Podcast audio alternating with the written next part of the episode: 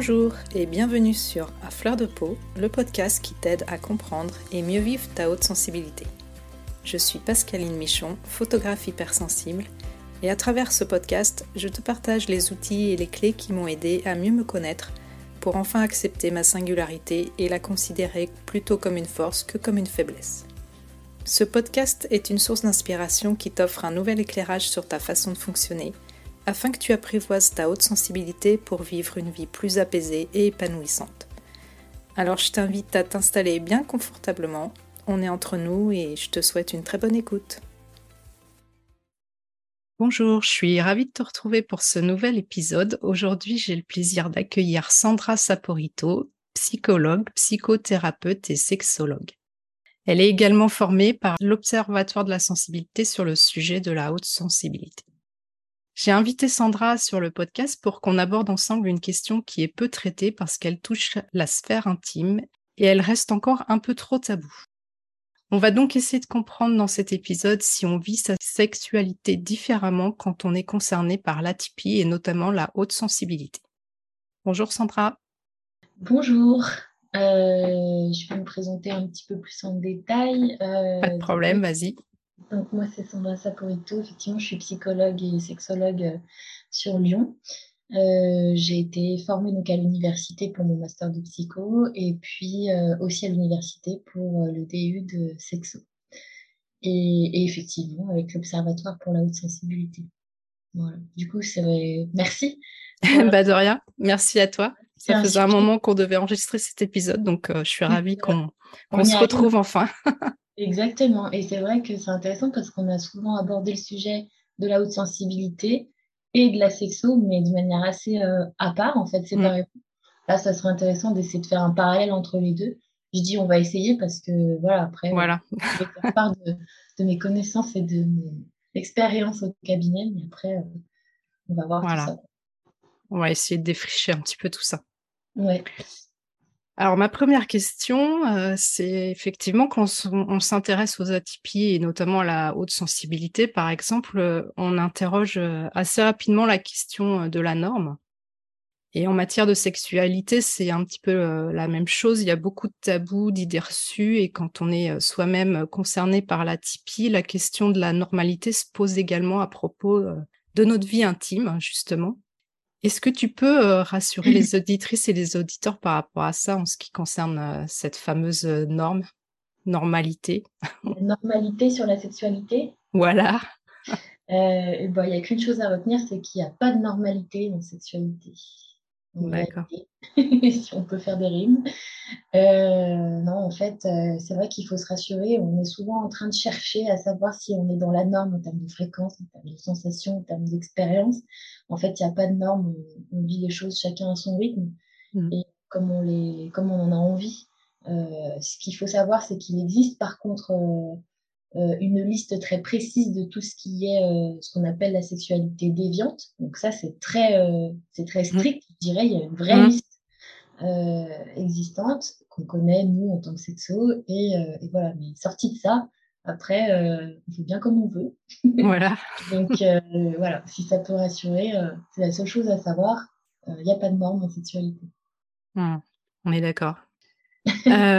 la sexualité, elle contribue aussi, bien sûr, à notre équilibre et à notre épanouissement. Parfois, c'est pas aussi simple qu'on le voudrait, notamment quand on est ultra sensible. Est-ce que tu penses justement que les personnes hautement sensibles appréhendent leur sexualité de manière particulière du fait de leur singularité? Euh, Alors, je pense que déjà, chaque personne aborde sa, sexualité de manière particulière, mmh. De sa propre singularité, même euh, sans parler d'atypique mmh. ou, quoi. Euh, donc ça, c'est déjà la première chose. Après, quand on y ajoute effectivement cette notion de, haute sensibilité, je pense qu'il y a des, notions à, à savoir et peut-être à connaître sur notre propre fonctionnement pour pouvoir mmh. mieux aborder sa sexualité. Parce qu'effectivement, il peut y avoir des. On, en verra tout à l'heure, notamment avec un témoignage que j'ai reçu. Il y a mmh. des choses particulières qui peuvent euh, s'appréhender différemment, comme euh, on reparlera euh, des, de, la notion d'hyperesthésie mmh. dans la haute sensibilité et qui peut justement eh ben, créer soit des facilités, soit des difficultés dans, dans la sexualité. Donc, effectivement, je pense que qu'ils le sachent ou pas, qu'ils le fassent en conscience ou pas, il y a une, une singularité par rapport à eux sur ce sujet. Quand ils s'en aperçoivent, c'est là qu'on peut gagner en confort, mais des fois, c'est pas forcément su. Et ça peut créer des difficultés qui se, qui se règlent facilement, en fait, après. Et du coup, toi, en tant que sexologue, tu vois souvent des personnes qui ont des problématiques justement qui peuvent être dues au fait qu'elles soient hautement sensibles, par exemple? En fait, je dirais pas que la cause première, mmh. c'est la sensibilité, parce qu'en soi, c'est pas un problème. Oui. Par contre, c'est la manière dont ils connaissent eux-mêmes leur propre sensibilité et mmh. comment ils l'appréhendent. Ouais, c'est pas la même chose. Parce que mmh. sinon, on aurait vite fait de faire le raccourci entre haute sensibilité et ouais, ouais. c'est pas du tout le cas. Euh, parfois même, c'est plutôt un facilitateur. Mmh. Euh, mais effectivement, j'ai quelques personnes au cabinet qui vont me décrire des difficultés euh, de sensation ou, ou alors des, des, par exemple, le vaginisme, si on peut mmh. prendre un exemple concret. c'est déjà arrivé que certaines personnes souffrent de vaginisme et qu'en réalité, c'est parce qu'elles s'attendaient en fait à vivre les choses d'une certaine manière en termes de sensations. Or, elles se sont rendues compte, ou en tout cas, elles se disaient qu'elles les vivaient euh, pas du tout comme il fallait, et c'était beaucoup dans la douleur, etc. Mm. Et il y a, comme il manque cruellement d'éducation sexuelle et d'outils, de, d'astuces ou de comment on fait, mm. euh, et de connaissance de soi, euh, derrière, ça peut... Ça, ça crée des blocages, oui. Donc voilà, après, on repart sur bah, comment la personne fonctionne quelles sont ses particularités, qu'est-ce qu'elle aime, etc. Et puis bah, après, je fais mon travail de, mm. sexologue euh, et on fait une, sexothérapie euh, autour du vaginisme en prenant en compte cette particularité-là pour mm. avancer. Et mm. tout va bien. Du coup, c'est vrai qu'on vit dans une société euh, de la performance qui correspond pas forcément la plupart du temps aux valeurs des personnes hautement sensibles. Je pense notamment aux hommes qui pourraient euh, avoir du mal à exprimer leur sensibilité lors des rapports face à cette idée de la virilité qui est euh, véhiculée par la culture du patriarcat. Est-ce que tu aurais euh, des conseils par rapport à ça? Alors ça, c'est un vaste sujet parce que figure-toi que je me rends compte depuis quelques mois maintenant que j'ai de plus en plus de patients, je dirais, qui, qui ont allez, entre 45 et 55 ans, mm. euh, qui débarquent au cabinet, qui sont des hommes, euh, bah, du coup, de la génération mm. euh, presque plutôt de mes parents, je dirais. Et c'est des hommes que je reçois qui ont en plus ce point commun entre eux. Alors, je sais pas pourquoi, mais voilà, ils ont ce point commun d'avoir un très haut niveau hiérarchique dans la société, quand ils sont pas directeurs déjà. Mm-hmm. Donc là, on est, euh, on est vraiment dans la, je dirais, dans la, un peu le stéréotype euh, euh, de la virilité avec mmh. cinquantenaire qui est PDG. La réussite, voilà. Mm. Et en fait, ils arrivent dans mon cabinet avec tout ce vécu déjà à 50 ans, avec tout ce qu'on a attendu d'eux en fait en termes de virilité et notamment sur le plan de la sexualité. Et aujourd'hui, ça fonctionne plus de la même manière qu'avant avec leur conjointe, avec leur femme, mais surtout, ils ont plus envie que ça fonctionne de la même manière qu'avant. En fait, ils se mmh. rendent compte euh, par des lectures, par des choses, et notamment par leurs enfants qui leur parlent de certaines choses, de sensibilité et tout. Mmh. Ça leur ressemble beaucoup, mais ils n'en parlent pas, ils n'osent pas en parler dans leur euh, dans leur mmh. et notamment à leur femme. Et euh, je les découvre complètement sensibles de manière de manière assez assez intense, et même eux ça les surprend. Mmh. et ils se disent, bah en fait moi j'ai ma femme m'attend sur un certain terrain de virilité en termes de sexualité, mais moi, j'ai pas envie. Mmh. Et en tout cas, c'est pas ça qui me, aujourd'hui, qui m'excite. Ouais. Et, et, euh, et c'est difficile, là, de, d'essayer de remettre de la communication, euh, parfois, dans, dans ces couples-là, où, en fait, il y, a une, y a une incompréhension, en fait. Ouais, ça. Mmh. Lui, il a envie de sensibilité, de douceur et de choses, euh, euh, je dirais, plus globales et tout ça pour pouvoir être bien. Or, on l'attend pas du tout sur ce terrain-là, on l'attend plus dans mm. quelque chose de plus direct, de plus. ce qui est terrible, c'est que les femmes aussi peuvent entretenir euh, ce, bah, côté-là. Mm. Ça. Et, en fait, elles se disent, euh, avec euh, un ancrage qui a été fait qui, n'est pas le bon, mais qui est le cas pour beaucoup, c'est de se dire, ben ça y est, mon mari, il m'attrape plus après la, douche, il spontané comme avant, qu'est-ce qui se passe? Ben, Il m'aime plus, ou alors je suis plus désirable. Il y a ce parallèle qui fait mm. automatiquement entre ben, le désir sexuel et le sentiment amoureux, alors que c'est deux choses complètement différentes qui ne sont pas forcément liées. Et, et du coup, voilà, ça peut créer des difficultés là-dessus. Donc, ces hommes-là, quand on les reçoit au cabinet, c'est déjà la première chose, c'est d'être à leur écoute et de leur permettre, en fait, de, d'exprimer cette sensibilité, d'aller sur ce terrain-là euh, en l'accueillant, en fait, déjà. Parce qu'en fait, mm. pour certains, notamment à cet âge-là, c'est la première fois. Donc, ils s'ouvrent un petit peu, euh, beaucoup sur ce sujet-là. Et derrière, on vient retravailler sur euh, la sexualité, mais d'une autre, autre, façon, en fait. On, vient apprendre ensemble, je les accompagne là-dedans pour, pour voir de, de quelle manière ils peuvent développer une sexualité un peu différente avec leur épouse et en accord avec elle et, mm. puis aussi qu'elle puisse comprendre. moi, j'essaye de faire en sorte que, que leur femme puisse venir aussi en séance de manière à ce que le, je dirais que la, communication soit, soit la même pour tous les deux et mm. qu'on parte sur les mêmes idées. Euh, pour moi, c'est important, sur toute la sexualité, comme je leur dis à chaque fois, c'est un travail d'équipe. Oui, exactement. Et donc, euh, on ne peut pas travailler tout seul dans son coin. C'est sûr. Un objectif commun. Mm, voilà. Donc ouais, c'est ça demande en fait euh, de déconstruire, euh, bah, comme tu disais, euh, la virilité comme on, comme on l'a vue et apprise par la culture du patriarcat. Ah. c'est un vrai sujet. Ouais. Donc après, des, des, conseils par rapport à ça, bah, moi je peux que vous conseiller, si c'est des offres qui écoutent, ben, d'accepter votre part de sensibilité. On n'est même pas forcément obligé de parler de haute sensibilité. Déjà là, en fait, on est juste sur du la sensibilité mmh. masculine, euh, bah, en fait, elle est présente.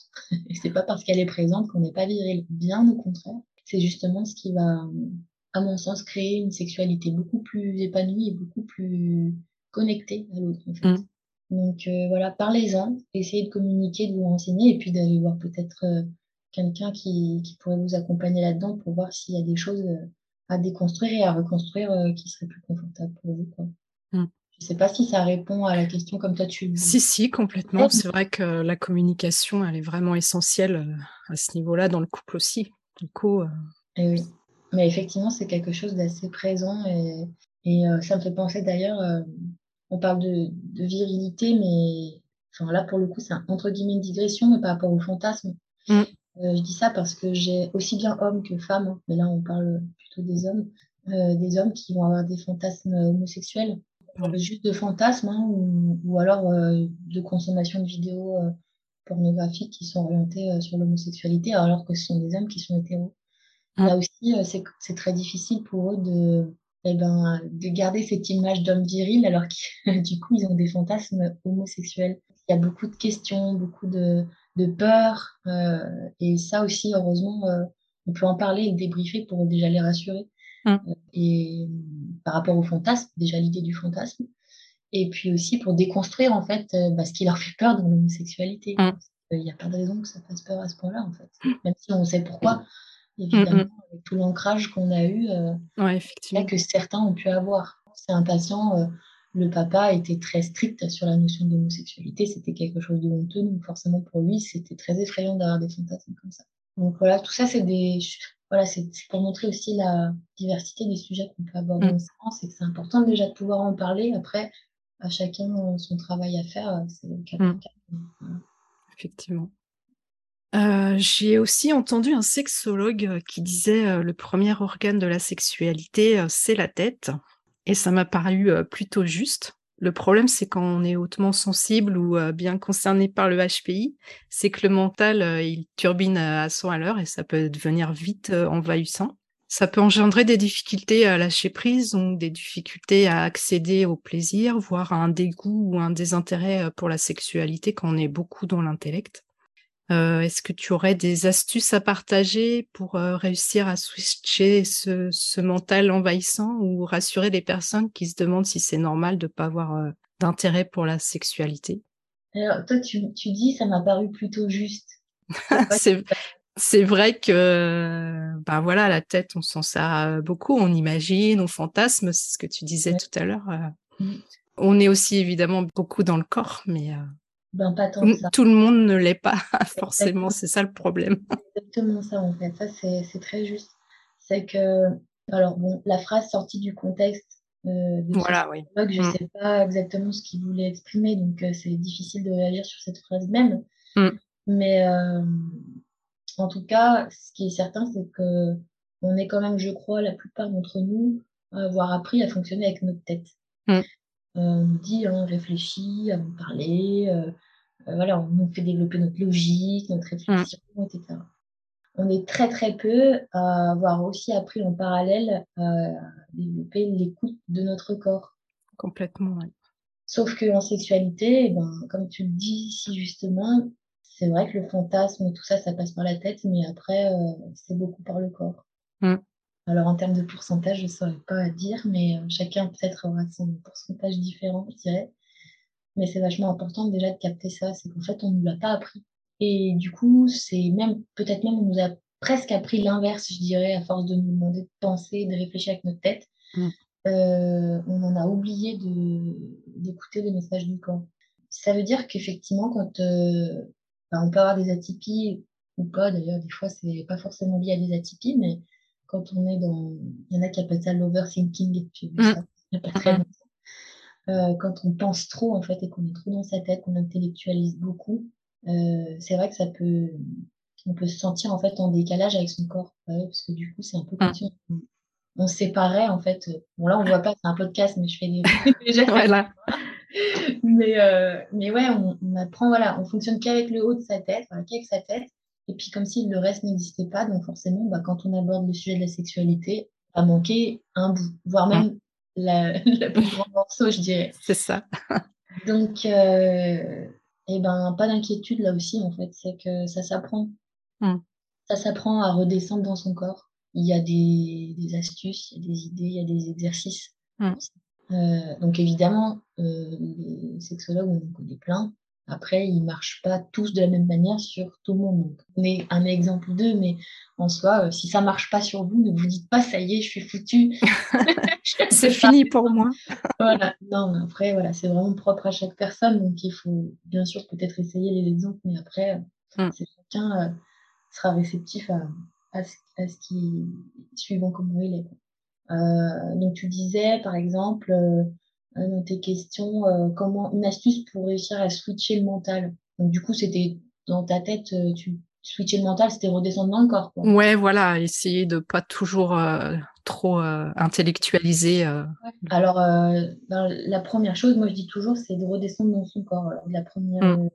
étape, par exemple, on peut imaginer que, et eh ben, on peut déjà imaginer qu'on se concentre sur sa respiration. Juste prendre conscience qu'elle est là, par mm. exemple. Ça peut être juste ça. Euh, après, on peut aller un peu plus loin, euh, suivant là où on en est aussi dans le rapport intime à l'autre. Euh, on peut se concentrer sur des détails de l'autre mmh. aussi, pas forcément que sur soi. Mmh. Les détails de l'autre en faisant passer les cinq sens, par exemple. Si on ne connaît pas forcément les sens qui sont les plus développés chez nous, on peut les faire passer un petit peu en revue. Par exemple, je suis avec mon partenaire et je vais voir, je vais essayer de me concentrer sur un grain de beauté, donc visuellement sur ce grain de beauté-là, sur le grain de sable ou, sur une odeur particulière, euh, sur un son particulier, son souffle, etc. Voilà. Mm. Euh, on essaye de faire passer les cinq sens et vraiment de se concentrer sur ça. Euh, le cerveau peut pas penser à deux choses en même temps. En général, on mm. voit bien, ça fait ce mouvement. encore une fois, on voit pas mes mouvements, mais le mouvement entre, entre ce que je suis en train de, de voir, par exemple, le grain de beauté, et tout de suite, euh, ça peut derrière repartir mon esprit sur euh, ma liste de courses. Mm. mais euh, c'est pas grave, d'accord ça, ça, part, on repart sur sa liste de courses, pas grave, on revient sur le grain de beauté. Mm. on change de sens, on, on vient sur l'écoute du souffle, etc. Donc ça peut être une idée, celle-ci, ça peut être aussi l'idée de se concentrer sur, sur soi et sa propre sensation, en fait, de l'autre qui me touche, etc., la sensation que ça me fait à mmh. l'endroit où on me touche, euh, ces choses-là. Voilà. L'idée, c'est de redescendre dans le corps, donc ça peut être sur le mien, mmh. comme celui de mon partenaire. Mmh. Et surtout, ne pas s'inquiéter si l'esprit repart dans quelque chose de l'ordre du factuel, de la charge mentale habituelle. Ben, c'est normal, en fait, c'est pas un souci quand on revient. Donc, euh, plus on va s'exercer à faire ce mouvement-là, en fait, de va-et-vient entre euh, ce que moi j'appelle la pleine conscience et du coup, quand ça repart dans nos pensées plus on va faire cet exercice-là de revenir sur le maintenant avec la pleine conscience, et plus en fait ça demandera moins d'efforts à force, on arrivera à le faire plus facilement. Et puis en plus, on peut s'en servir dans plein d'autres situations, et pas que en, en sexo. C'est chouette. Euh, après, tu posais aussi la question de la sexualité. Ça, c'est. Tu disais que ça pouvait engendrer des difficultés à lâcher prise. Alors, oui, là, on vient d'en parler. Euh, la difficulté à accéder au plaisir, ben, c'est pareil, on vient d'en parler. Et mmh. là, on pourra, au cas par cas, effectivement, développer des outils plus, personnalisés, je dirais, des astuces plus personnalisées pour euh, accéder au plaisir. Parce que quand on parle de plaisir, on parle bien du corps. Quand on parle de désir, on parle plutôt de la tête. Oui. En section, on va souvent poser cette question de dire euh, votre problématique, vous la situez dans le corps ou dans la tête? Mmh. Personne suivant là où elle la situe, on sait qu'on va pouvoir parler de désir ou de plaisir. C'est pas la même chose. Et puis oui, donc pour le désintérêt de la sexualité, bah là aussi c'est au cas par cas, c'est à voir un petit peu euh, mmh. d'où vient ce désintérêt-là, comment il est venu, est-ce que c'est depuis toujours, est-ce que c'est un, désintérêt qui est plutôt primaire ou secondaire? Il est là depuis toujours ou est-ce que tout d'un coup, il y a eu un désintérêt? Donc là, après, l'avantage d'être psychologue, c'est qu'on va pouvoir travailler sur ça. Est-ce qu'il y a eu problème ou pas? Est-ce que ouais. On vient décortiquer un petit peu cet aspect-là euh, Voilà. Est-ce que tu penses que justement le fait euh, peut-être euh, d'être trop dans la tête, ça peut engendrer ce genre de problématique d'avoir un désintérêt pour la sexualité? Bah, Ça peut, Mm. Euh, comme énormément de choses en fait. Ouais, il y a beaucoup de facteurs. Mm. Dans la sexualité, ça, ça en fait partie évidemment, surtout quand on a l'impression qu'on ne trouve pas la solution. Mm. Et une fois, on la cherche dans sa tête, donc en fait. Euh, ça règle pas le problème. Il se mord la queue, voilà. Donc c'est pour ça que c'est important de ne pas hésiter à aller consulter quelqu'un qui est professionnel là-dessus, parce que justement, des fois, on peut se faire des nœuds dans la tête, alors qu'il peut y avoir des, des solutions faciles d'accès pour pouvoir vraiment euh, soulager et voir si effectivement on est on s'est auto-bloqué, je dirais, par rapport à ça. Ou mm. alors si vraiment la sexualité ne m'intéresse pas. Voilà. Après, c'est pas forcément un problème non plus, finalement. Non, exactement. Mm. Du moment que on se trouve bien dans ce qu'on vit, euh, voilà. ou sans sexualité, euh, mm. après, ça c'est propre à chacun. Donc une autre question euh, qui est plus ou moins en rapport avec celle-ci, bah, du coup on va peut-être parler un petit peu plus du désir justement. Quand on est hautement sensible, il y a la saturation, le trop plein de stimulation qui peut engendrer beaucoup de fatigue, aussi bien physique que psychique. Là, je pense notamment aux femmes qui peuvent avoir la libido en berne à cause de ce trop plein qui est engendré par la gestion du quotidien, surtout quand il y a des enfants en plus. On n'a pas forcément envie d'avoir une relation sexuelle, mais on peut avoir juste envie de, douceur, de tendresse, et souvent on peut vite culpabiliser par rapport à ça.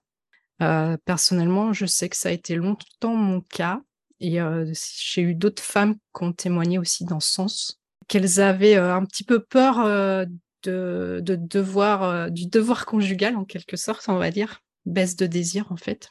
Est-ce que tu peux nous éclairer par rapport à ça? Parce que c'est vrai qu'on on a tendance à penser qu'une relation sexuelle, c'est égal pénétration, surtout dans les rapports hétéros. Euh, est-ce que tu as un avis sur cette question?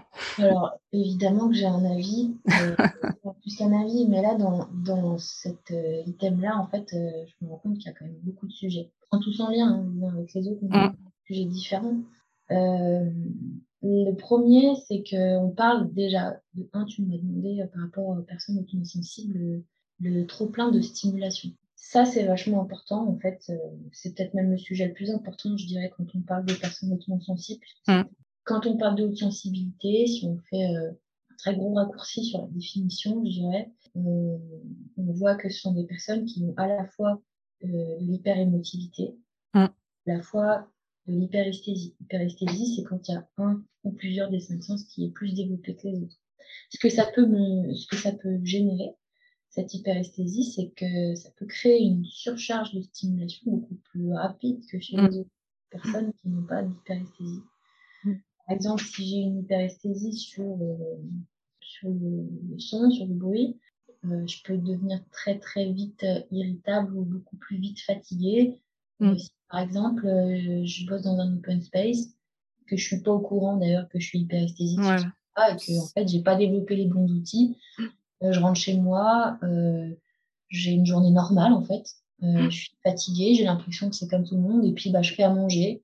Euh, et j'ai mon fils qui joue au Lego dans sa chambre, j'ai mon mari qui écoute sa télé, qui joue à des, des, jeux sur son téléphone. Les sons sont plutôt à une hauteur classique. Mmh. Sauf à table, en fait, la moindre remarque, euh, je pars en, en, live. et là, tout le monde me regarde avec des gros yeux en se disant, bah, qu'est-ce qu'il y a? Euh, Il se passe rien. Enfin, voilà. Mmh. Là, cette personne-là, c'est un exemple que j'ai eu au cabinet. Hein.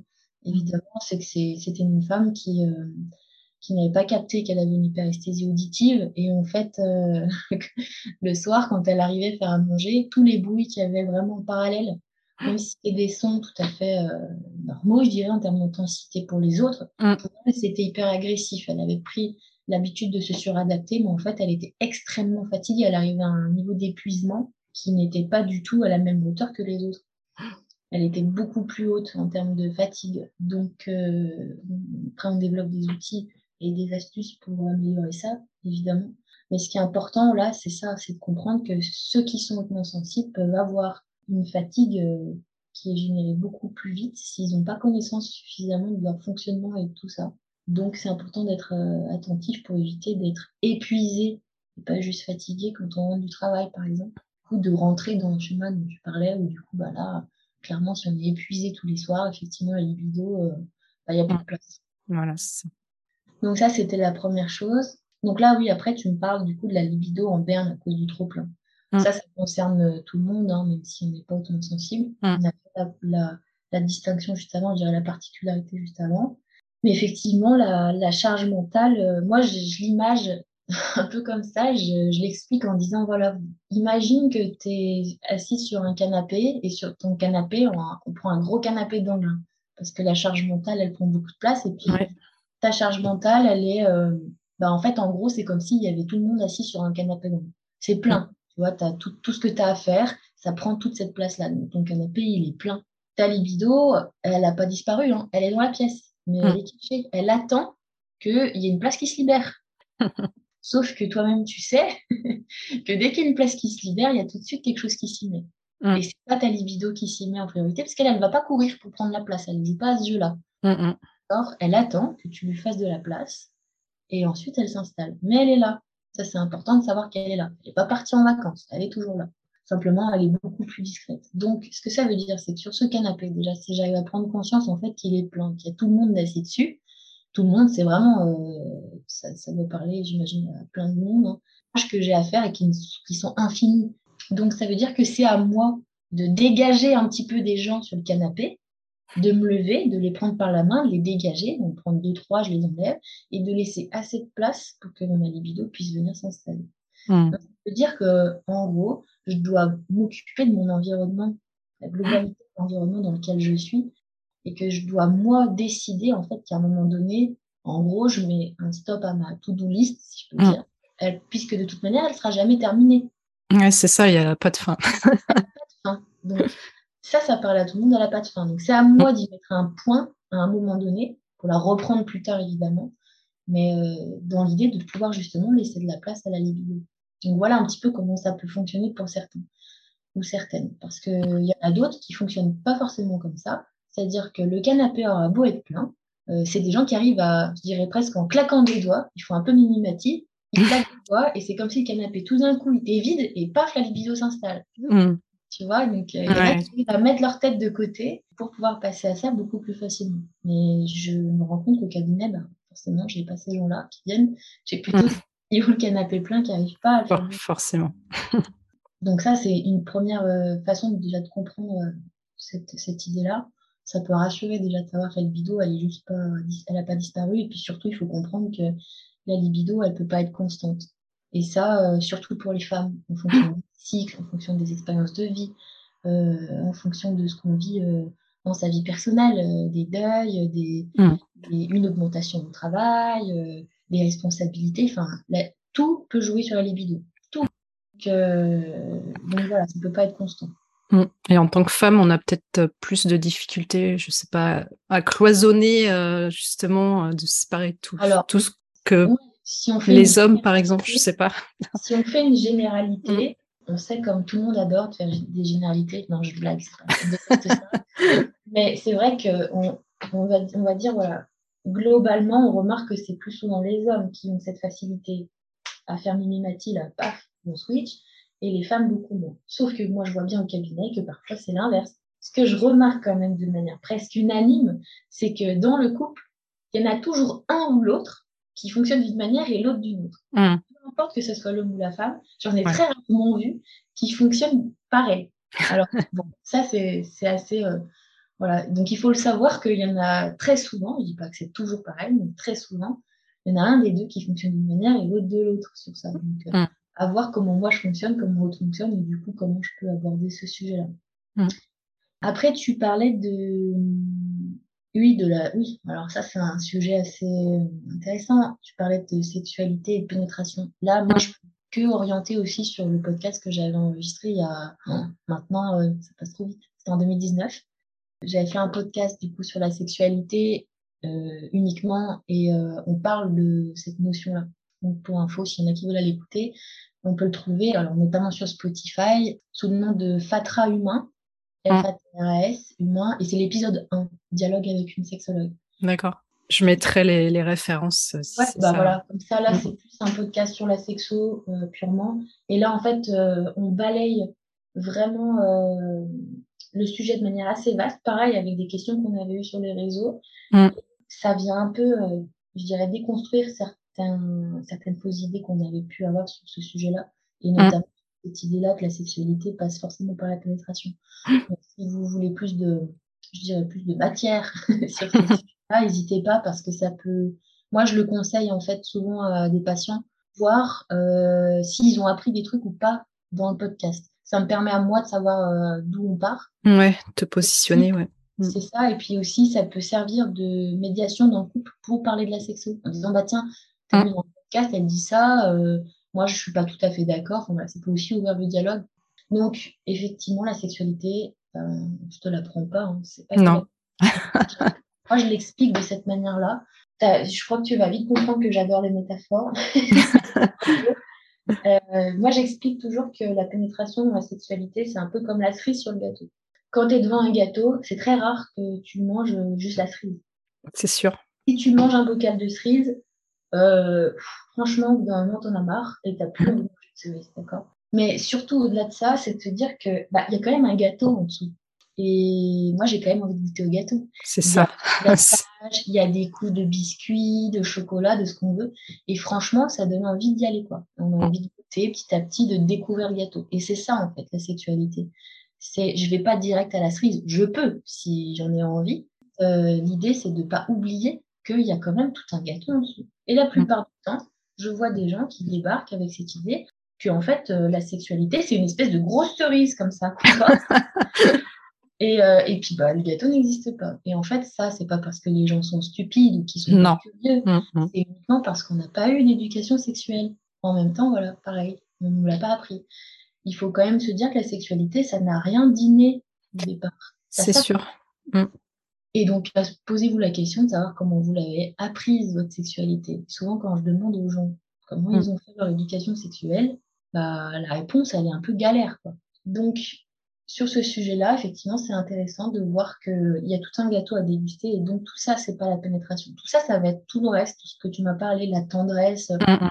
Euh, les caresses, euh, toutes ces choses-là. Et euh, moi, je vais même un petit peu plus loin, c'est que souvent, dans la sexualité, on vient parler de, des préliminaires. Alors moi, j'appelle ça plutôt, comme on l'entend en tout cas, les préliminaires. pour moi, c'est plutôt ce que j'appelle le préchauffage du four ça, n'est pas forcément la bonne manière d'appréhender les préliminaires. Les préliminaires, pour moi, c'est tout ce qui va succéder à une relation sexuelle jusqu'à la prochaine. Autrement dit, tout l'environnement qu'il y a. Tout ça, mm. c'est partie des préliminaires parce que ça va préparer mm. au moment d'intimité. Donc, le petit post-it dans la salle de bain, le petit SMS après une réunion parce qu'il prend soin de moi, euh, la petite attention, le bisou, la caresse sur la joue le matin, toutes ces choses-là, en fait, qui viennent préparer un environnement qui sera propice à ça. Donc voilà, et du coup, c'est tout à fait possible de parler de rapports sexuels sans pénétration. Et, c'est important, en fait, de le voir. Donc ça, on peut aussi, euh, on l'aborde en séance et on crée des exercices sous cet angle-là, en fait, pour découvrir d'autres choses. C'est un vaste sujet. Je, mmh. voilà. Je veux bien le croire. pour les personnes qui sont hautement sensibles, je pense que c'est d'autant plus intéressant dans le sens où mm. le fait de découvrir le gâteau, en tout cas d'apprendre à découvrir ce gâteau, ça va aussi leur permettre de découvrir peut-être les sensibilités particulières qu'ils peuvent avoir, notamment en lien avec leur hyperesthésie. Complètement, oui. Pas si c'est assez concret ce que je dis là. Si, si, moi ça me parle en tout cas. Et c'est ça en fait, euh, mm. qu'on vient, alors hautement sensible ou pas, l'idée c'est de venir découvrir les sensibilités et les, choses qui viennent nous plaire en fait, d'accord? Mm. Mais quand on est hautement sensible, non seulement il y a des choses qui vont nous plaire, mais genre elles vont nous ultra plaire. nous ultra plaire, ouais, comme tu dis. voilà, donc, et ça c'est vachement important parce que ça peut mm. aussi dans le sens inverse. Il y a des choses qui vont être euh, désagréables. Et pour les personnes très sensibles, euh, ça peut être vraiment, voire euh, ça peut les couper. Et d'ailleurs, j'avais reçu un témoignage du coup sur ce sujet. Mm. Je vais, Justement, c'est un petit peu la question, ouais. Ouais, c'était la, question, suivante, tu vois, qui, euh, qui bah, aborde. je te l'introduis comme ça, euh, si je ce mot-là. Euh, je vais lire le, témoignage qu'on m'a envoyé hier. Elle me dit, donc, c'est une dame qui m'écrit en me disant que les hyperesthésies l'ont beaucoup gênée dans sa sexualité. Hmm. C'est quelqu'un qui aujourd'hui a notion hein, qu'elle est Qu'elle est concernée, oui. Voilà, donc maintenant elle connaît. Donc elle me dit, cette dame, euh, les hyperesthésies m'ont beaucoup gênée dans ma sexualité, notamment s'il y a un fond sonore, euh, s'il y a de la musique, je vais me caler sur le rythme et peux chanter dans ma tête. Si c'est la télé, c'est pire avec les dialogues, les pubs, les variations de volume et de luminosité. Je peux avoir tendance à fermer les yeux, non pas pour ne pas voir l'autre, mais pour me couper de stimulation visuelle et me remettre dans ma bulle et ressentir mon corps en priorité. Hmm. Une fois, elle me dit, mon ex m'avait conseillé de boire pour anesthésier tout ça, pour réussir à me laisser aller plus facilement. Bon, après, elle m'explique que c'est un conseil qui avait été validé aussi par un infirmier psy. Mmh, Et elle me dit, mais quelle connerie ce conseil en y repensant. Mmh. Et elle me dit peut-être que c'est lié aussi euh, à la haute sensibilité, mais lors d'orgasmes successifs et intenses, je ris souvent. Un vrai. Ah, Ça, on va en parler, je crois. C'est très drôle parce que justement, euh, j'en parle dans la prochaine question. Exactement, et on en a, on a parlé. Il y en a d'autres qui m'en ont parlé aussi mm. en me disant, comme Isotélus, que c'est normal.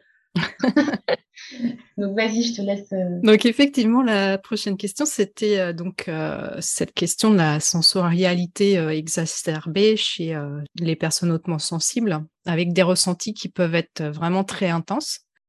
Donc ça peut être absolument génial quand on fait l'amour et c'est vrai que moi justement ça m'arrive très souvent de d'éclater de rire ou alors de pleurer durant durant l'acte en fait tellement c'est fort au niveau des, des ressentis. Mais du coup, c'est vrai que ça peut aussi devenir vite l'enfer quand on est gêné par la moindre petite stimulation comme un bruit, une odeur, un toucher qui nous irrite. Quelque chose qui peut vite venir nous déconnecter justement du moment et faire retomber le soufflet, si je peux dire. Et justement, c'est un petit peu ce que la personne partageait dans ce témoignage. Est-ce que tu, tu as envie de... quand, elle, quand elle a ponctué en disant à la fin, mais quelle connerie, de vouloir anesthésier en fait. Complètement, En fait, euh, ben, elle a tout à fait raison, c'est qu'elle elle a surtout appris à les, à les comprendre, les appréhender plutôt que les, les anesthésier.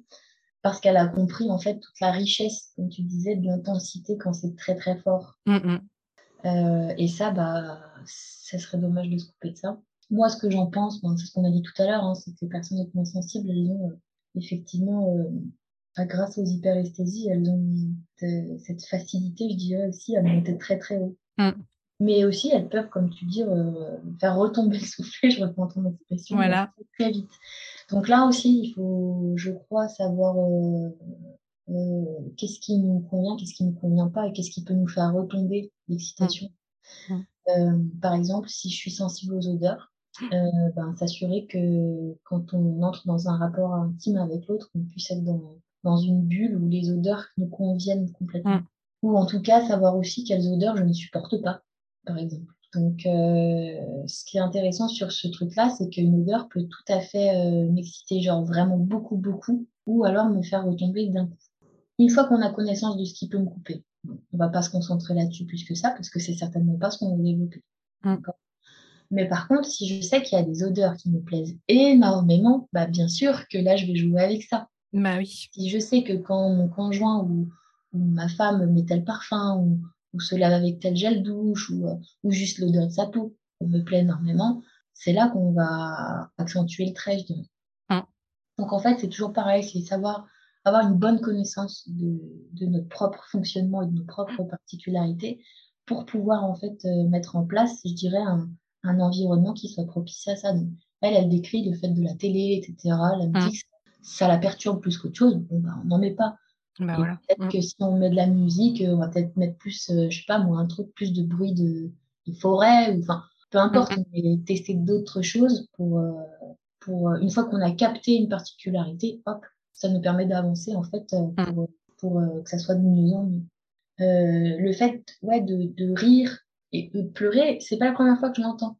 Effectivement, mm. pour les personnes sensibles, ça les surprend. Puis surtout, ça surprend le partenaire. Ou la... bah, J'avoue que mon mari, au départ, il, se demandait bien pourquoi je, je, pouvais éclater de rire ou pleurer. Bon, maintenant, il a l'habitude, mais voilà. C'est ça. Donc, c'est vrai que soi-même, il faut déjà le savoir pour soi-même qu'en fait, mm. pour le coup, pour soi, c'est normal. À ce moment-là, on, on vit juste la chose tellement intensément que c'est ça qui sort. Il y a des émotions qui sortent à ce moment-là. Et donc, on peut rassurer aussi son partenaire une fois qu'on a cette connaissance, on peut lui expliquer. Euh, il y avait quelqu'un qui m'avait posé la question euh, sur, euh, j'ai trouvé intéressant, je ne sais pas si on va le voir après, mais c'était sur le, les orgasmes multiples. Même aussi, j'ai eu ah, cette question-là, justement. Ouais. Est-ce que là, j'ai fait le tour de cette question-là? Oui, je pense. Mais effectivement, on m'avait posé la question est-ce que le fait d'être hypersensible, bah, du coup, pour une femme, euh, peut euh, aider à avoir des orgasmes multiples, justement? Est-ce que tu crois que c'est lié, toi Une femme, par définition, elle a accès aux orgasmes multiples que l'homme ne peut pas. Mmh. Donc là, on ne parle même pas de haute sensibilité, on parle juste de sexualité. Mmh, mmh. Par contre, encore une fois, et c'est vrai qu'on va faire un podcast où en fait, on ne fait que de se répéter, mais parce que tout est toujours lié à la même chose. Voilà. Mm. la haute sensibilité, une fois qu'on connaît comment on fonctionne, si on connaît ces hyperesthésies, effectivement, moi j'appelle ça des facilitateurs. Bah, effectivement, je, je vais franchement, je vais prendre un exemple complètement stupide, mais tu vas comprendre. Si par exemple, quand j'écoute du Barry White, je sais que ça me fait monter mon excitation, un truc de malade, effectivement, ben, je vais peut-être, une fois que j'ai eu un premier orgasme, euh, mettre du Barry White pour, euh, pour remonter encore plus vite. D'accord. Je ne connais pas qui font ça, mais euh, c'est pour imaginer. C'est vrai que ça, vient, ça va être un facilitateur pour remonter en excitation comme on a envie, en fait. Et encore une fois, effectivement, il n'y a pas. Il n'y a pas de normes non plus. Enfin, voilà, c'est si on n'atteint pas, enfin si on n'a pas d'orgasme multiple, c'est pas non plus problématique. c'est pas problématique et si on n'a pas d'orgasme tout court non tout plus. court non plus. Si c'est un vrai sujet à part entière. Ouais, c'est vrai. Mm. On peut faire cette petite parenthèse très courte en disant et pour plus de détails, bah, vous verrez peut-être dans mon autre podcast si j'en parle, je ne me rappelle même plus, mais mm. en tout cas l'orgasme pour la femme n'est pas une obligation. Ça, on a tendance à le savoir. Pour les hommes non plus. C'est pas une obligation, d'accord? Tout à mm. l'heure, on disait que la sexualité, c'était pas que la pénétration. Mais pour un rappel, la sexualité ne commence pas forcément à la pénétration pour se terminer à l'éjaculation masculine. Elle ne se termine pas forcément à ce moment-là. D'accord? Et surtout, ce qu'il faut bien comprendre aussi, et ça, tout le monde n'est pas forcément au courant, c'est que une éjaculation masculine n'est pas forcément synonyme d'orgasme ouais. On peut avoir un orgasme en étant un homme sans éjaculation et vice-versa. Sauf que ben, on a toujours ancré euh, les deux. Euh, ouais, c'est ça. Voilà, ça aussi, c'est quand même une info vachement importante. C'est important de le rappeler, ouais. Mmh, mmh. Du coup, euh, on en a un petit peu aussi parlé tout à l'heure. Euh, c'est vrai qu'une auditrice euh, m'a fait part de sa difficulté à accéder au plaisir à cause de sa grande empathie, en disant qu'elle était beaucoup dans l'attention à l'autre et pas assez attentive à son propre désir et plaisir. Qu'est-ce que tu conseillerais dans ces cas-là? Comment faire pour se connecter à son propre plaisir, qu'on soit une femme ou un homme d'ailleurs? Voilà, ça rejoint un petit peu ce qu'on parlait euh, tout à l'heure. J'ai un peu parlé. À quel euh, item au début. Alors, c'est une super richesse en fait d'avoir une grande empathie à l'autre parce qu'en fait, elle a du coup cette facilité à se connecter à son partenaire, donc ça c'est chouette. Euh, et du coup, ça peut lui procurer beaucoup de plaisir. Ça aussi, c'est quelque chose d'intéressant. Maintenant, elle peut utiliser ce qu'on disait tout à l'heure, le fait de se reconnecter à son propre corps par les outils qu'on a vu tout à l'heure, la respiration ou des ou des choses très spécifiques par rapport à ses propres hyperesthésies, si elle les connaît. ou simplement à ses propres sensibilités si elle les connaît. revenir sur ses sensations corporelles. Et peut-être après, c'est pas forcément un problème si euh, elle aime se connecter euh, au ressenti de l'autre pour se mm. citer elle-même. Euh, Effectivement, oui, c'est pas forcément. Tout va bien, en fait, c'est mm. de se connecter qu'à soi, au contraire. Donc, si elle, elle prend beaucoup de plaisir en étant attentive beaucoup à l'autre et un peu moins à elle, ben, c'est très bien. Mais après, si elle, comme elle voit qu'elle peut avoir quelques difficultés, il faudrait qu'elle apprenne à faire ce mouvement, comme on disait tout à l'heure, mm. de peut-être là, pour le coup, pour elle, d'aller se connecter au plaisir de l'autre et ensuite se connecter Revenir à, soi. Mm. essayer de faire ce mouvement-là, en fait, de va-et-vient entre celui-là, le mien. Et, euh, et, petit à petit, ça va, ça va se rééquilibrer. C'est toujours, pour moi, dans énormément de sujets, c'est toujours une histoire d'équilibre. Mais dans d'équilibre, euh, comme soi-même, on perçoit Équilibre, on va dire 50-50 forcément. C'est ça, c'est un équilibre personnel, ouais. Donc là, je pense que si elle arrive à faire ça, ce mouvement-là, ça pourrait l'aider. Mm. Avec le peu d'infos que j'ai, en tout cas, voilà. Ouais, c'est pas toujours évident de répondre à des questions comme ça. Oui, bah oui, oui, bien sûr. ça reste assez euh, vague, euh, on est obligé, mais bon. voilà. Tu avais une question avant sur le. Ouais, voilà, c'est ce que je me dis. Je tiens, j'ai oublié une question. C'est marrant parce qu'on m'en a parlé euh, hier, quelqu'un m'a posé la question. Je ne sais pas si c'est une femme qui l'a demandé, ça. Je ne sais plus, à vrai dire. Euh, du coup, c'est vrai que durant euh, l'acte sexuel, on est dans un état de grande vulnérabilité. Quand on ne vit pas très bien sa grande sensibilité, qu'on essaye de mettre ses émotions sous cloche, ça peut être très compliqué de se laisser, enfin, de se laisser toucher par l'autre, justement, mais dans un sens plutôt global, pas forcément tactile. Mm. Euh, est-ce que ça peut engendrer des problématiques euh, comme le vaginisme, on en a parlé tout à l'heure, pour les femmes, ou des problèmes d'érection chez les hommes, ou d'autres problématiques que tu pourrais... Euh... Oui, alors tu vois, hier, il y a un homme qui m'a demandé, enfin, il m'a dit, j'éteins ma sensibilité pour éviter de souffrir, mais je crois que ça éteint aussi ma libido. Mmh. Alors, cette, euh, cette phrase-là, bah, elle revient à ce, que, ce dont tu parles. On parle des, des émotions, en fait, là. Euh, mmh en fait, qui s'éloignent de leurs émotions. Alors, j'ai une image, je ne sais pas si tu as vu le dessin animé vice-versa. Oui. Est-ce que tu te rappelles, dans ce dessin animé, le moment où la petite fille fugue? Quand elle Plus ou moins, mais ça, ça reste assez vague. En fait, dans le dessin animé, j'ai trouvé ça génial, comme c'était abordé. La petite fille, elle souffre. Mm. À un moment donné, elle décide de fuguer. Elle prend mm. le bus. Elle prend un bus et au fur et à mesure que le bus s'éloigne de sa maison, on voit un parallèle avec euh, dans sa tête, du coup, ces fameux petits mmh. bonhommes, toutes ces émotions. Et en fait, euh, dans sa tête, on, sait, on, a, on se rappelle, il y a les petits bonhommes et puis ils ont une grosse euh, table avec mmh. tous les boutons là pour activer les émotions et tout ça. Et là, en fait, quand elle fugue et qu'elle prend le quart, ce qui se passe dans sa tête à ce moment-là, c'est très bien imagé tout est en couleur et on voit une grosse vague de gris qui commence à prendre le dessus. Oui, c'est vrai, Notamment je me souviens maintenant. De bord, mm. Le tableau de bord commence à devenir gris. Et là, on en voit des petits bonhommes qui commencent à venir et qui disent Oh là là, euh, c'est grave ce qui se passe, on n'a plus accès aux boutons, il n'y a plus rien qui marche. Et en fait, ce qu'on remarque, c'est que tous les boutons commencent à devenir gris et plus aucune émotion n'a accès au tableau de bord. Ça veut dire que en voulant s'éloigner de ces émotions pénibles, elle mm. s'est obligatoirement aussi éloignée de la joie qui, elle non plus, n'a plus accès au tableau de bord. Complètement, ouais. Donc ça, c'est vachement intéressant, je trouve, comme image, parce que c'est tout à fait ce qui se passe quand il y a des gens qui souffrent trop. À un moment donné, ils ont marre, ils savent plus comment gérer parce qu'ils aimeraient gérer. Je mets des guillemets, là, on voit pas, mais... Ouais. voilà, parce qu'en fait, on, a cette idée qu'il faudrait gérer nos émotions, alors qu'en fait, euh, on aurait dû nous apprendre non pas à les gérer, mais à les vivre et à les accueillir. Complètement. Et si on ne fait pas, ben, c'est vrai que spontanément, il y en a beaucoup qui vont mettre en place cette espèce de bouclier ou cette armure ou, ce mur en briques autour d'eux qui va les, qui va les éloigner de leurs émotions, mais du coup de toutes. Hein. Et du coup, euh, effectivement, comme le disait le monsieur dans sa phrase hier, ben, il me dit, je crois que ça a éteint aussi ma libido. Ben oui, parce qu'en fait, euh, on s'éloigne de ses émotions. En fait, aussi, on s'éloigne de son ressenti et de son ressenti physique. Du hein. coup. Donc, euh, forcément, c'est lié quoi, à ce moment-là. Donc, c'est important de faire un travail à ce moment-là euh, d'accueil de, ces émotions et de comprendre qu'on n'a pas d'émotions négatives ou positives. On a des émotions qui sont utiles mmh. et on en a qui sont pénibles mmh. et qui sont plus agréables. mais on ne peut pas les classer et les trier de celle-ci, j'en veux pas et celle-ci, j'en veux. Elles sont mm. toutes utiles, on en a besoin. Si demain, on enlève l'émotion de la peur, alors évidemment, je vais pouvoir faire tout un tas de trucs que je m'interdis de faire parce que j'ai peur. Mm. Mais par contre, je peux aussi traverser devant un bus, j'ai pas peur et je meurs. Voilà. Mm.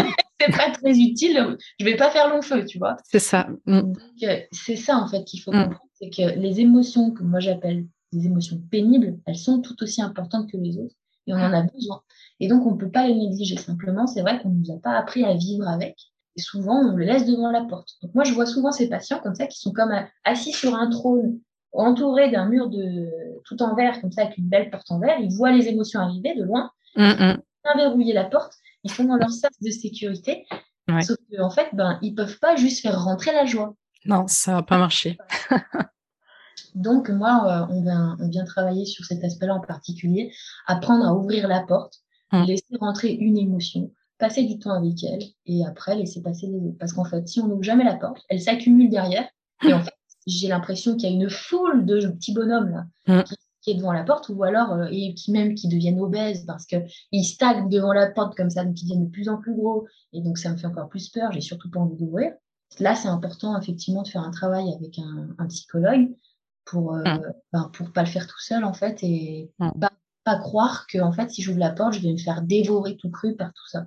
Mmh, c'est ça. Donc ça c'est vraiment de l'accompagnement psy et c'est vachement important c'est essentiel hein, de, là-dedans quoi.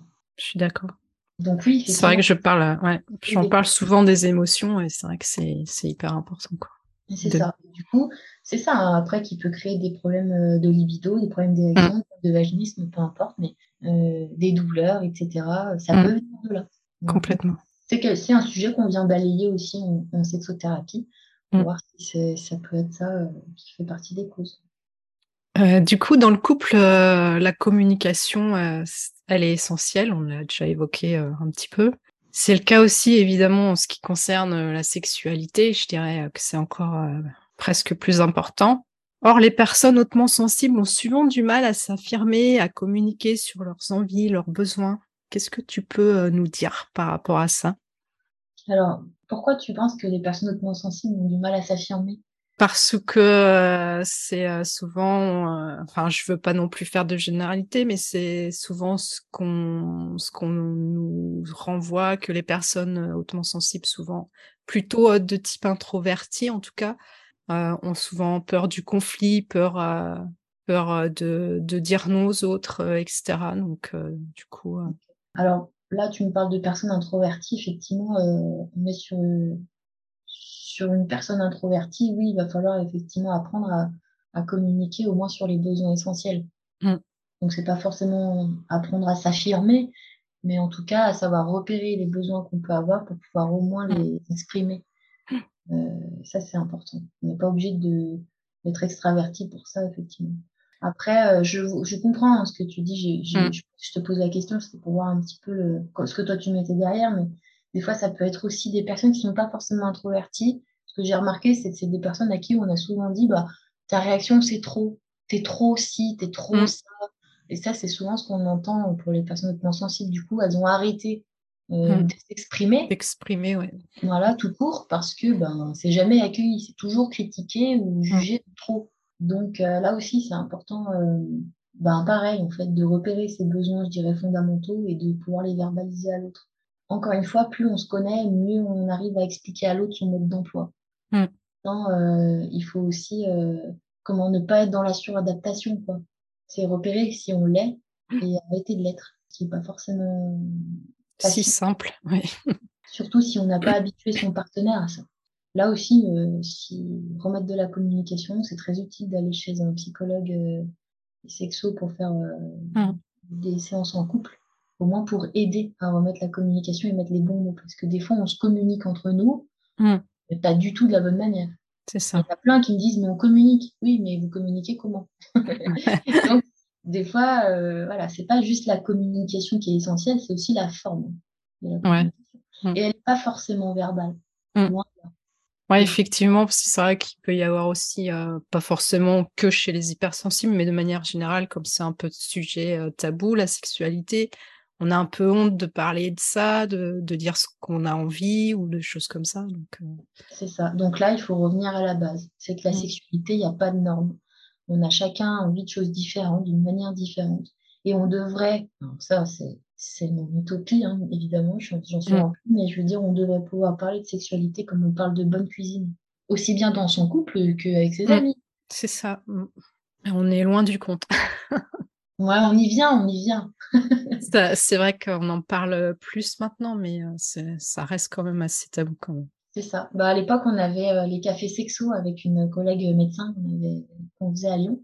Et c'était le principe un peu comme le café philo. Ouais. on était dans un, dans un espace public avec, ben, du coup, les gens qui veulent venir venaient et on a mis mmh. ça avec une thématique sur la sexualité où chacun de, euh, apportait son, sa réflexion personnelle, en fait, parler en son nom, mm. etc.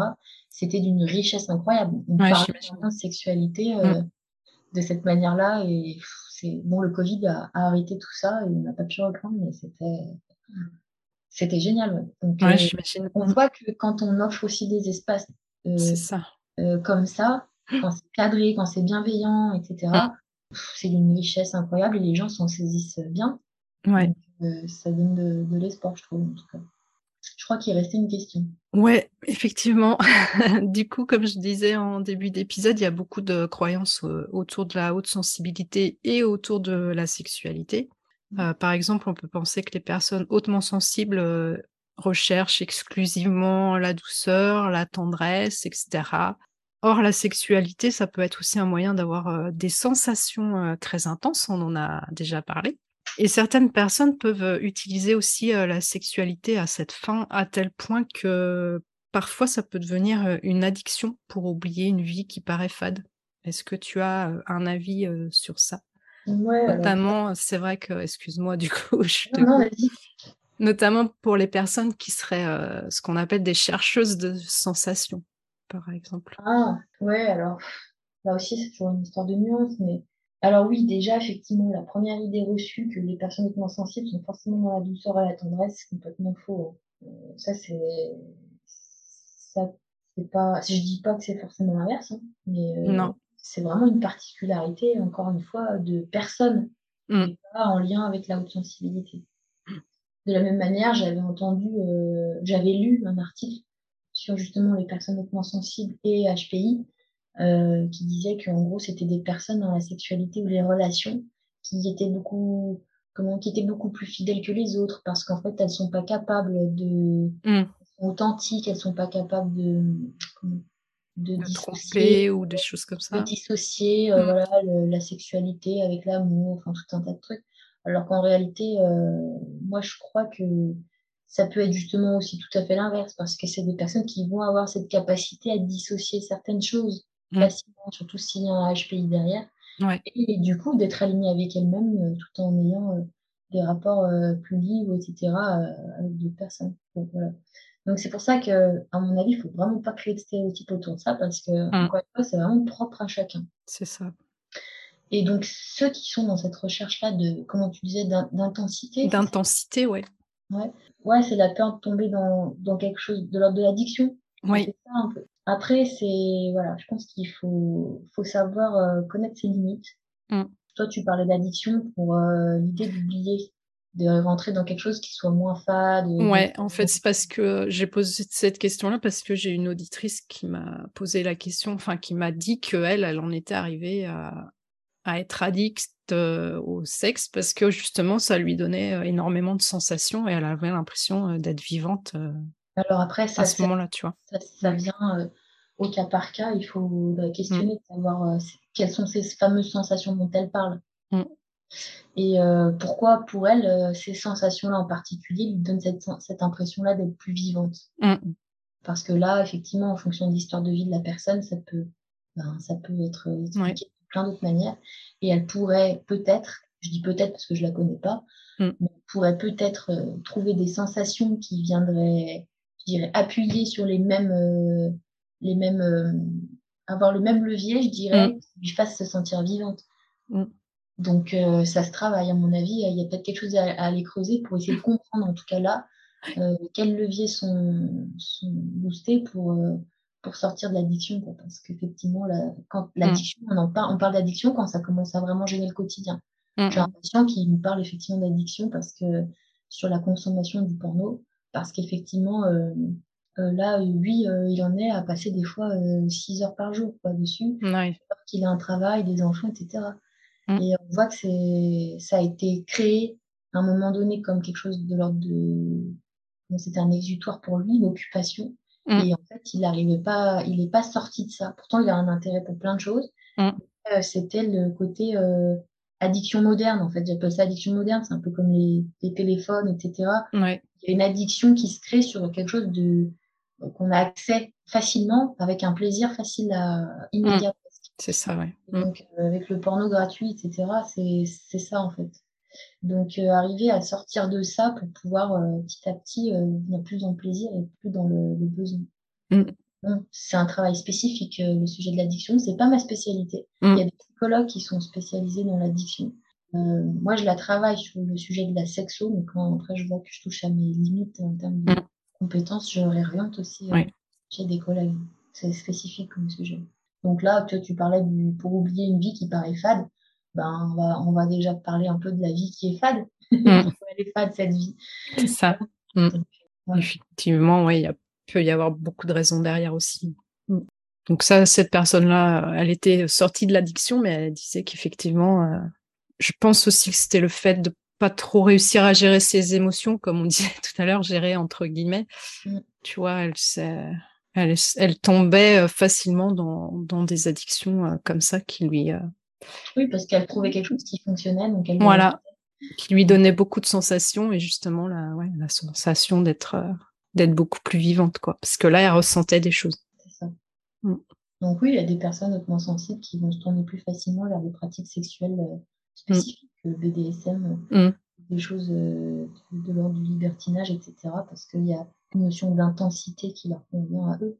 Et encore une fois, c'est vraiment c'est un peu ce qui résume, je dirais, le, podcast d'aujourd'hui. C'est qu'aujourd'hui, on fait le lien entre la sexualité et la haute sensibilité, mais quand on parle de sexualité, on parle d'abord d'un individu singulier. Mmh.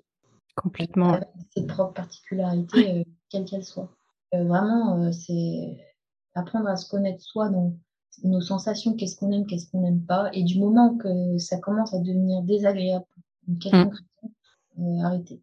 Mmh changer, rester curieux, quoi. explorer. Moi, je trouve qu'il faut toujours avoir une casquette d'explorateur, ou d'explorateur de l'extrême pour certains, mais euh, d'explorateur dans la sexualité, c'est ça. Hein. Mm-hmm. En fonction de, de, de, notre évolution, de, l'âge qu'on prend, des expériences qu'on peut avoir, ou, ou là, je prends le cas d'un patient que j'ai reçu, d'opérations qu'on a pu avoir. Oui, aussi. Les peuvent varier, évoluer. Et donc, avoir cette casquette d'explorateur, c'est intéressant mm. parce qu'en fait, des fois, des choses qui ne nous plaisaient pas avant peuvent nous plaire maintenant, etc. Donc, ouais, euh, effectivement, c'est pas linéaire, hein, on est bien d'accord. Bah, c'est ça. Heureusement. on est toujours comme ça, on, est toujours en mouvement, en fait. Oui, effectivement. Mm. Euh, du coup, c'est vrai qu'on arrive à la fin de l'interview. Est-ce que tu avais envie euh, de parler d'autre chose ou alors peut-être euh, d'autres témoignages que tu aurais eus euh, D'autres témoignages, euh, non. Des choses à ajouter, comme tu veux. Non, j'ai rien à ajouter. Je pense qu'on a déjà beaucoup parlé, enfin surtout moi. Et ouais, après, n'hésitez pas si. Moi, enfin, je pense qu'on a balayé pas mal de choses. C'est, mm. Ça peut paraître peut-être brouillon en fait, parce que comme tout est lié, on revient mm. beaucoup d'un sujet à un autre et puis à un autre. Donc, euh, si vous avez des questions ou l'envie de, de développer certains sujets, bah, n'hésitez pas bah, à, nous les poser aussi. On pourra aussi effectivement. Pourquoi pas des, des, stories où on peut expliquer certains, certains points. Mm. Euh, n'hésitez pas à aller écouter euh, mon podcast que j'avais fait sur la sexo en particulier. Mm. Moi, j'oriente aussi beaucoup sur le, le, PDF qui, avait, qui est un accès gratuit, qui avait été réalisé après la saison 1 de Sex Education sur Netflix. Ah oui. Un PDF qui est accessible sur sexeducation.fr. Et celui-là aussi, c'est. Franchement, on aurait tous rêvé d'avoir ça entre les mains. Euh, c'est clair. Aujourd'hui, même en tant qu'adulte, je crois que c'est important de le feuilleter au moins une fois pour mm. pouvoir voir si on est au courant de tout ça. Euh, euh, c'est pareil, je, l'oriente beaucoup à mes patients avec le podcast c'est pour faire un état des lieux, voir s'ils apprennent des choses ou pas. Mmh. ça balaye vraiment tous les sujets, aussi bien certains mmh. termes que la physiologie du clitoris, les parties génitales masculines, du consentement, etc. Donc, c'est des notions extrêmement importantes mmh. à savoir pour avoir les bonnes bases, parce qu'on ne sait pas forcément où les trouver. Et je trouve que ce manuel, ben, il est gratuit, il est super bien fait. Et puis, il n'est pas lourd à lire. C'est pas etc. C'est facile à accès, donc euh, n'hésitez pas. C'est cool. Je le mettrai aussi euh, dans la description de, l'épisode, du coup. Et euh, c'est vrai que quand on, enregistre un, épisode de podcast comme ça, c'est vrai que c'est difficile d'aborder tout de manière très. Ben ouais, c'est pour ça là déjà c'est long. Hein, voilà, c'est. Pendant le sujet, en fait, on se rend compte mmh. qu'on peut y passer tellement de temps que. Mmh. Donc, euh, du coup, est-ce qu'on peut te retrouver, toi, Sandra, euh, sur Instagram? Tu peux, tu peux donner ton. Alors, oui, moi, j'ai un compte Instagram. Alors, c'est pas un compte euh, pro, hein, c'est mon compte. C'est Sandra de Nuit. Voilà, mais j'ai plaisir aussi à y partager des choses pro aussi. Donc, voilà, n'hésitez pas. si je peux répondre, je réponds. Euh, et puis sinon, ben, moi, après, je suis psychologue euh, à Lyon. Je travaille aussi en visio, c'est intéressant de le savoir. Euh, mes rendez-vous se prennent directement sur Doctolib. Voilà, je sais que les places sont peu nombreuses mmh. maintenant, mais ça bouge quand même très régulièrement. Donc, globalement, on arrive toujours à trouver une petite place à un moment donné, pas trop loin. Ouais. N'hésitez pas, vous avez tout ce qu'il faut sur doctolib.fr.